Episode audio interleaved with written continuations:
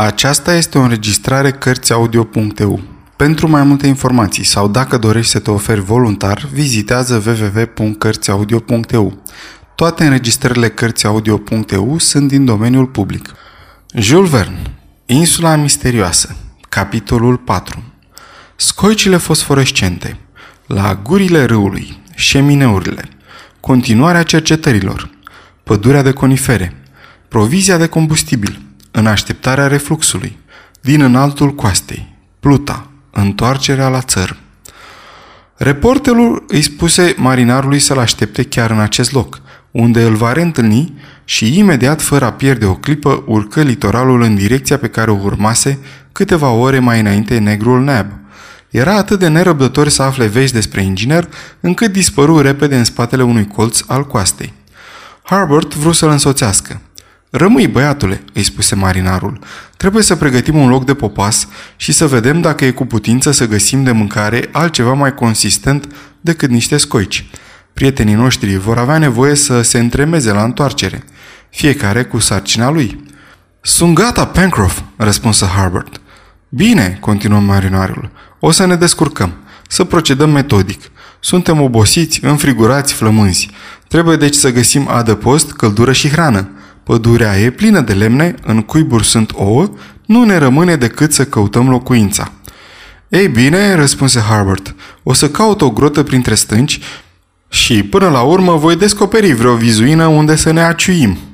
Așa e, răspunse Pencroff. La drum, băiatule.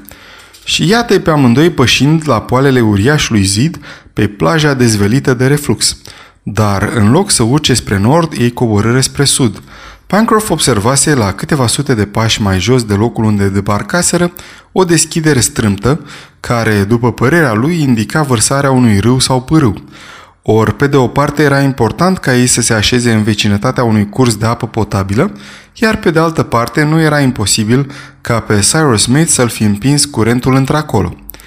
Zidul, înalt, cum s-a mai spus, se ridica până la 300 de picioare, dar blocul era pretutindeni compact și chiar baza lui, abia atinsă de mare, nu avea nici cea mai mică fisură care ar fi putut sluji drept locuință provizorie.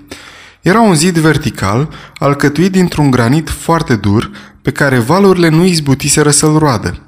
Spre culme, puzderie de păsări acvatice zburau de colo-colo, în special diverse specii de ordinul palmipedelor, cu ciocul lung, îngust și ascuțit, zburătoare ce ciripeau gălăgios, nu prea speriate de prezența omului, care cu siguranță le tulbura pentru prima oară singurătatea.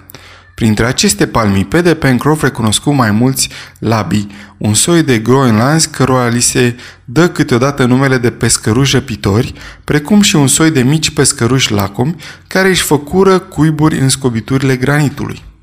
O singură împușcătură trasă în mijlocul acestui furnicar de păsări ar fi doborât un număr mare, dar pentru a trage o împușcătură e nevoie de pușcă, ori nici Pencroff, nici Harbert nu aveau. De altfel, acești pescăruși și labii cu greu pot fi mâncați, până și ouăle lor au un gust îngrozitor.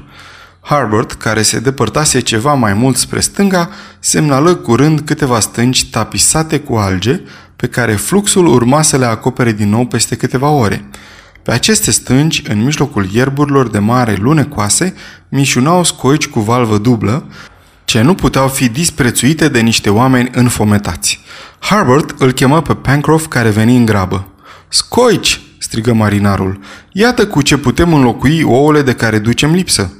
Nu sunt scoici obișnuite," răspunse tânărul Harbert, care examina cu atenție moluștele lipite de stânci.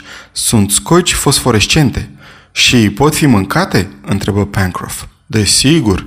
Atunci să mâncăm scoici fosforescente." Marinarul putea să aibă încredere în Harbert. Tânărul era bine pregătit în științele naturii și avusese întotdeauna o adevărată pasiune pentru această disciplină. Tatăl său îl îndemnase pe această cale, înscriindu-l în cursurile celor mai buni profesori din Boston, care țineau mult la acest copil inteligent și muncitor. Mai târziu, însușirile sale de naturalist aveau să fie folosite în multe rânduri și nici acum, la început, nu se înșelă. Scoicile fosforescente erau lunguiețe, prinse în ciorchine și bine lipite de stânci – făceau parte din specia de moluște perforatoare, care sapă găuri în pietrele cele mai dure, având cochile rotunjite la amândouă capetele, ceea ce nu se observă la scoica obișnuită.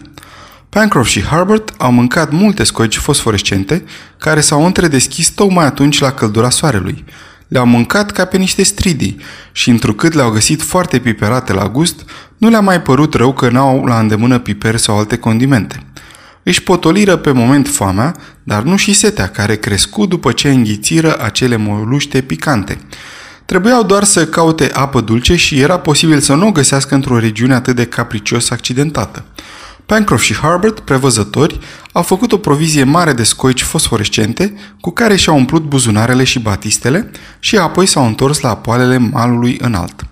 Parcurgând 200 de pași, ajunseră la acea deschidere a coastei prin care, așa cum presimțea Pencroff, un râuleț ar fi trebuit să-și verse în mare apele bogate. În locul acela, zidul de granit părea să fi fost despicat printr-o violentă mișcare plutonică. La baza lui se scobise un mic golf, al cărui fund forma un unghi destul de ascuțit. Cursul apei avea acolo o lărgime de 100 de picioare, iar malurile sale râpoase măsurau fiecare abia 20 de pași. Râul pătrundea aproape în linie dreaptă între cei doi pereți de granit care tindeau să coboare, pe măsură ce se depărtau de gura lui, apoi o cotea brusc și dispărea în desiș la o jumătate de milă distanță. Avem aici apă, dincolo pădure, spuse Pencroff. E bine, Harbert, nu ne mai lipsește decât casa. Apa râului era limpede. Marinarul își dădu seama că în acest moment al mareei, adică în reflux, când valul nu ajungea în estuar, apa era dulce. Stabilind acest fapt important, Harbert căută vreo scobitură ce ar fi putut fi folosită ca refugiu. Zadarnic însă. Pretutindeni zidul era neted și vertical. Totuși, chiar la gura râului, ferit de valurile fluxului, bolăvănișul formase nu o grotă, ci o îngrămădeală de pietroaie uriașe de felul celor ce se întâlnesc deseori în ținuturile granitice și care se numesc șemineuri. Pencroff și Harbert pătrunseră destul de adânc între stânci, pe niște culoare pline de nisip, unde lumina nu lipsea, deoarece ea intra prin golurile lăsate de granituri, dintre care unele nu se mai mențineau decât printr-un echilibru miraculos. Însă, odată cu lumina, se năpustea și vântul, un adevărat crivăț al coridoarelor, și împreună cu vântul, frigul tăios de afară.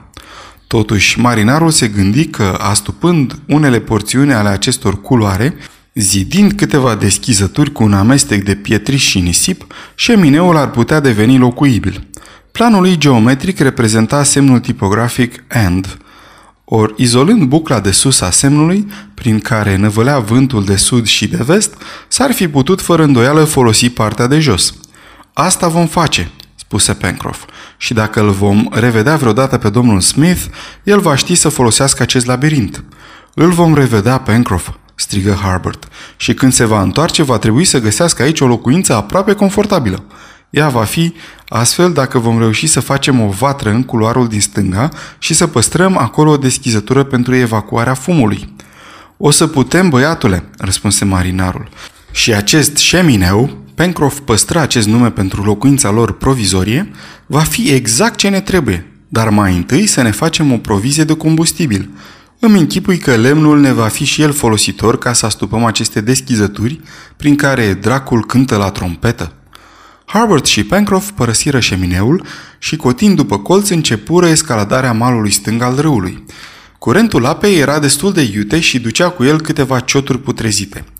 Fluxul, care se făcea simțit în acea clipă, trebuia să împingă apa cu forță până la o distanță considerabilă. Marinarul se gândi că fluxul și refluxul ar putea fi folosite pentru transportul obiectelor grele. După ce au mers timp de un sfert de oră, marinarul și tânărul ajunseră la locul unde râul cotea lundo spre stânga. Începând din acest punct, cursul său străbătea o pădure de arbori magnifici.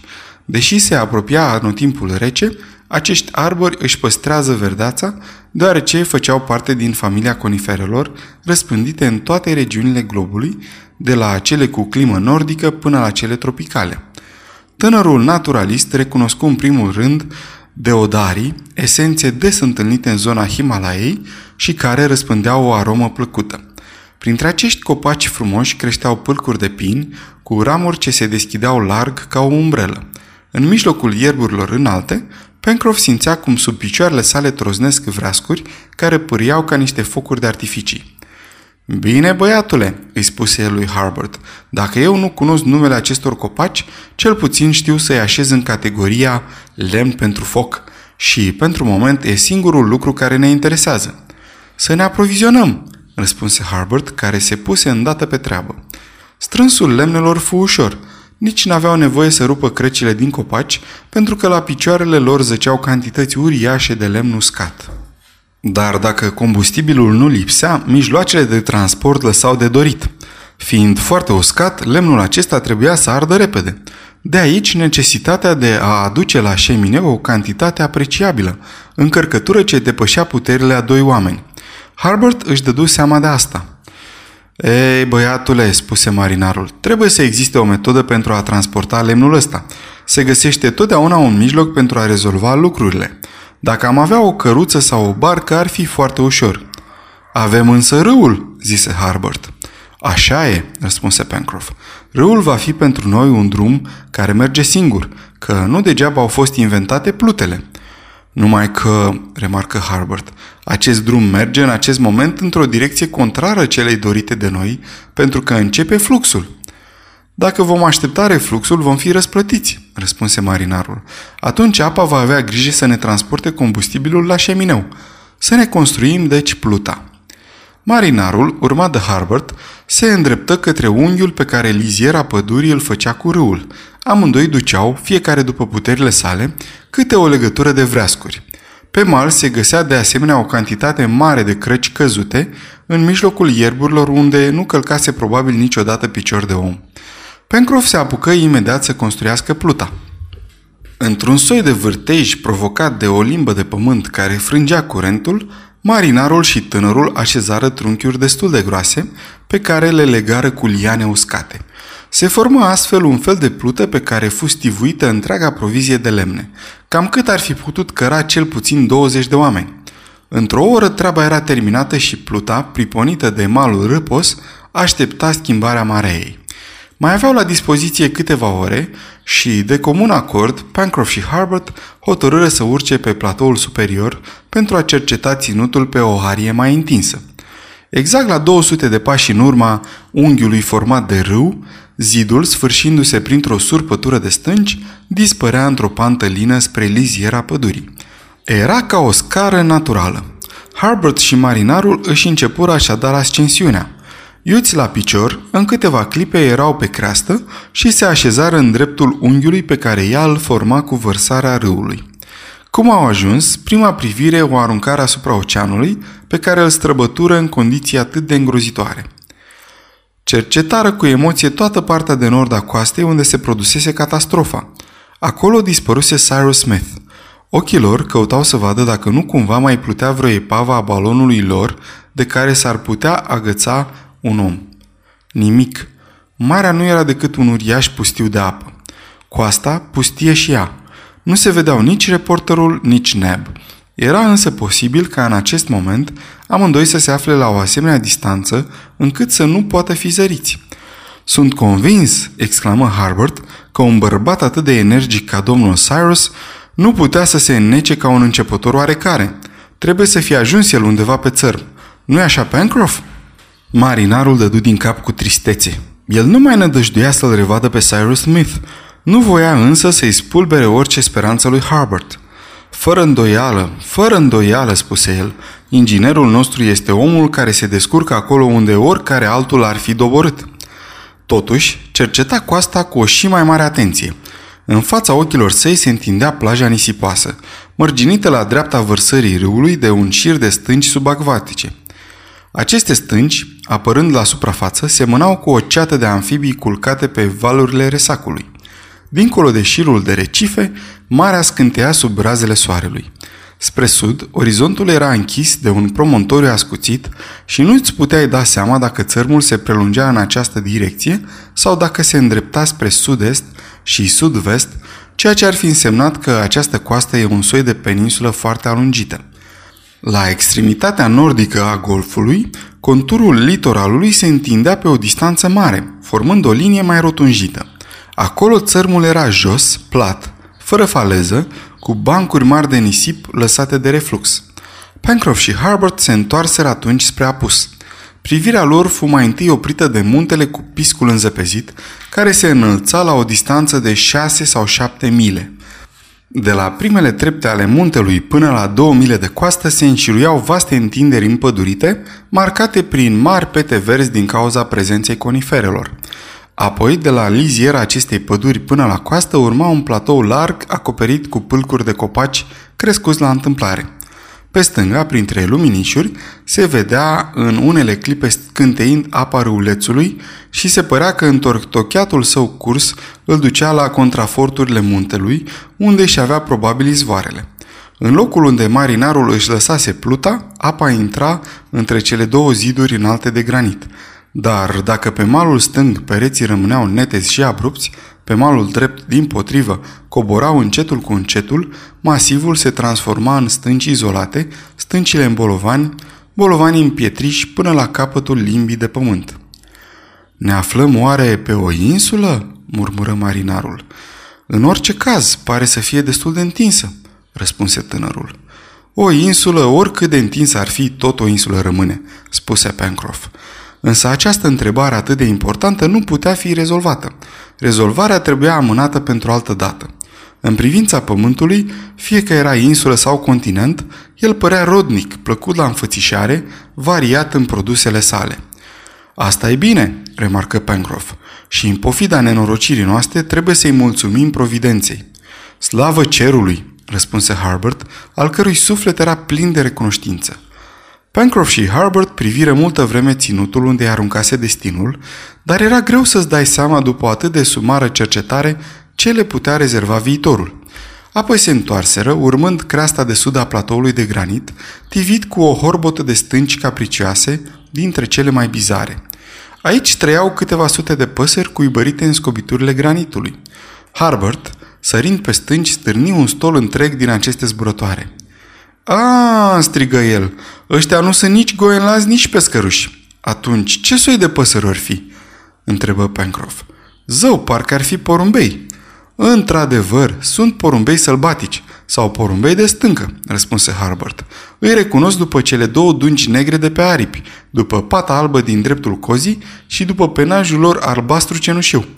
Ori, dacă porumbeii de stâncă sunt buni de mâncat, ouăle lor trebuie să fie excelente și oricât de puține câteva ori fi în cuiburile lor. Nu le vom lăsa timp să-i spargă găoacea decât pentru omletă, răspunse vesel Pencroff. Dar în ce ai să-ți faci omleta? întrebă Harbert. În pălărie? N-ar fi rău, răspunse marinarul, dar nu sunt scamator. O să ne mulțumim, băiatule, cu ouă răscoapte și lasă asupra mea, le vine eu de hac la acele prea tari. Pencroff, împreună cu tânărul, examinară cu atenție scobiturile granitului și găsiră într-adevăr ouă în unele cavități. Câteva duzini fură culese și legate în batista marinarului, după care, apropiindu-se momentul refluxului, Harbert și Pencroff începură să coboare spre cursul apei. Era ora 1 după amiază când au ajuns la cotul râului. Curentul tocmai își schimba direcția. Trebuia deci profita de reflux pentru a duce pluta la estuar. Pencroff nu avea de gând să lase pluta să plece la întâmplare în voia curentului, dar nici nu înțelegea să se îmbarce pe ea pentru a ține direcția. Dar un marinar nu se află niciodată în încurcătură când e vorba de un cablu sau de o parâmă, încât Pencroff împleti la repezeală din liane uscate o funie lungă de câteva brațe. Un capăt al acestui cablu vegetal fu legat de partea din spate a plutei, iar celălalt capăt îl ținea marinarul în mână, în timp ce Harbert împingea pluta cu o prăjină lungă pentru a o menține în curentul apei. Procedeul reuși de minune. Uriașa încărcătură de lemne, pe care marinarul o frâna mergând pe țărm, urmă firul apei. Malul era foarte abrupt și nu aveau să teme că pluta s-ar fi putut împiedica de vreun obstacol, astfel încât, înainte de ora două, ajunseră la vărsarea apei la câțiva pași de șemineu. Sfârșitul capitolului 4